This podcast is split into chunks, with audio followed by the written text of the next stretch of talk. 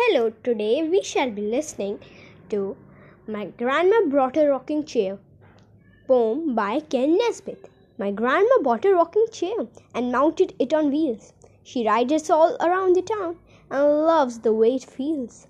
I'd never seen her happier than speeding down the hills and jumping off skateboard ramps to demonstrate her skills. The, then Grandma whoops and hollers when her rocker catches air.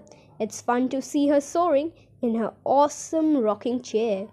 She's not some kind of maniac. She hasn't lost control. She got this chair because you see, she likes to rock and roll. Thank you.